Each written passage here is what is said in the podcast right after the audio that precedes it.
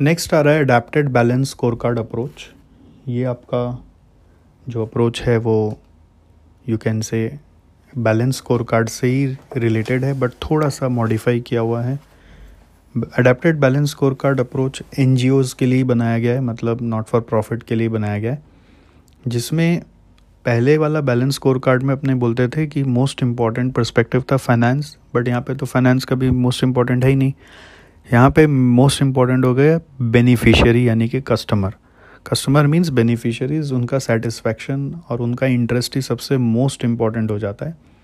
कभी किसी एनजीओ को बोलोगे जाके फ़ंड रेज़ करो तो जिससे भी फ़ंड रेज़ करेंगे तो पूछेगा ना क्या चीज़ के लिए। कहाँ पे खर्च करोगे? वो ऑब्जेक्टिव वो बेनिफिशियरी डिफ़ाइन करना पड़ता है। इसलिए पहला कस्टमर पर्सपेक्टिव है, उसके हिसाब से फिर फंड रेज होगा। नॉर्मल बैलेंस स्कोर कार्ड में हम लोग क्या करते हैं? कि पहले फाइनेंस है, फिर फाइनेंस के हिसाब से अपने सोचते हैं कि बाकी में कित कस्टमर सेटिस्फेक्शन के लिए कितना खर्चा करेंगे। बट यहाँ पर क्या सोच रहे हैं? पहले कस्टमर है, पहले बेनिफिशियरी है और उसके हिसाब से कितना फाइनेंस रेज करना है, उसके बाद किस तरह का इंटरनल प्रोसेस सेट करना है। नॉर्मली अपने इंटरनल बिज़नेस प्रोसेस बोलते हैं। यहाँ पे वर्ड इंटरनल प्रोसेस ज़्यादा सूट करता है then internal business process because यहाँ कोई बिज़नेस नहीं कर रहे हैं। तो कैसा इंटरनल प्रोसेस सेट करना है? और लास्टली लर्निंग एंड ग्रोथ क्या करना है या इनोवेशन क्या लाना है? सो पर्सपेक्टिव चार नाम वही है, बस ऑर्डर चेंज किया। पर्सपेक्टिव के चार नाम वही है। ऑर्डर में आ गया पहला कस्टमर दूसरा हो गया फाइनेंस तीसरा हो गया इंटरनल प्रोसेस चौथा हो गया लर्निंग एंड ग्रोथ पर्सपेक्टिव अब हर एक का फिर के होगा। के समझने के लिए कस्टमर पर्सपेक्टिव मतलब वही बेनिफिशियरी सेटिस्फैक्शन के ऊपर काम करोगे। फाइनेंशियल मतलब आप ये देखोगे कितना फ़ंड आया, कितना फ़ंड यूज़ हो रहा है। कितना फ़ंड कहाँ पे यूज़ हो रहा है, यूटिलाइजेशन ऑफ़ फंड कैसे हो रहा है ओके और इंटरनल प्रोसेस में आप ये सोचोगे कि वे ऑफ़ वर्किंग क्या होगा? कितना दिन में एक एक एक प्रोजेक्ट कंप्लीट हो रहा है? ठीक है प्रोजेक्ट में कितने रिसोर्सेज हम लोग यूज़ कर रहे हैं? उनकी एफिशिएंसी क्या है? रिसोर्सेज की एफिशिएंसी क्या है? ये सब इंटरनल प्रोसेस में आ जाएगा। जैसे अगर आप वैल्यू फॉर मनी फ्रेमवर्क से लिंक करोगे तो इकोनॉमी का जो पढ़ा था, वो सब फाइनेंशियल में चला जाएगा।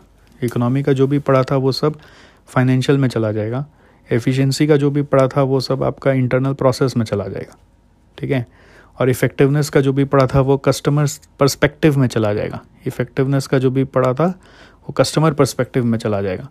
बस एक नया यहाँ पे आ गया इनोवेशन एंड लर्निंग परस्पेक्टिव या लर्निंग एंड ग्रोथ परस्पेक्टिव जिसमें आप अपनी कैपेबिलिटीज़ को एनहेंस कर रहे हो।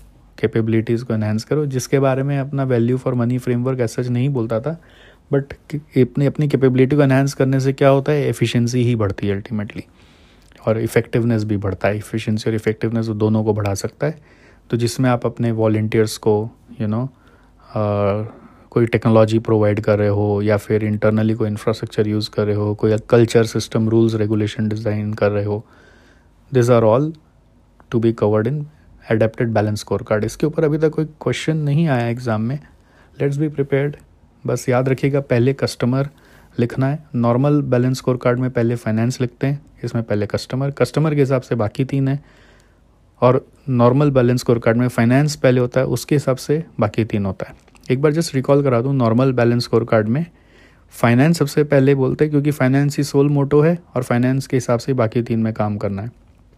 और बाकी तीन में जब अपने काम करने जा रहे हैं तो ये सोच रहे कि पहले कस्टमर को क्या चाहिए और उसको कस्टमर का जो रिक्वायरमेंट है उसको फुलफ़िल करने के लिए इंटरनल बिज़नेस प्रोसेस में क्या क्या चेंजेस करना पड़ेगा और वो चेंजेस को सस्टेन करने के लिए हमें क्या क्या लर्निंग एंड ग्रोथ इनिशिएटिव्स लेने पड़ेंगे, वरना हमारी कैपेबिलिटी नहीं बढ़ेगी वो चेंजेस को ला पाने के लिए। तो ये था नॉर्मल बैलेंस स्कोर कार्ड और ये अडेप्टेड बैलेंस स्कोर कार्ड में भी बातें वही हैं, बस कस्टमर को ऊपर कर दो और फाइनेंस इंटरनल प्रोसेस और लर्निंग को नीचे कर दो। ठीक है?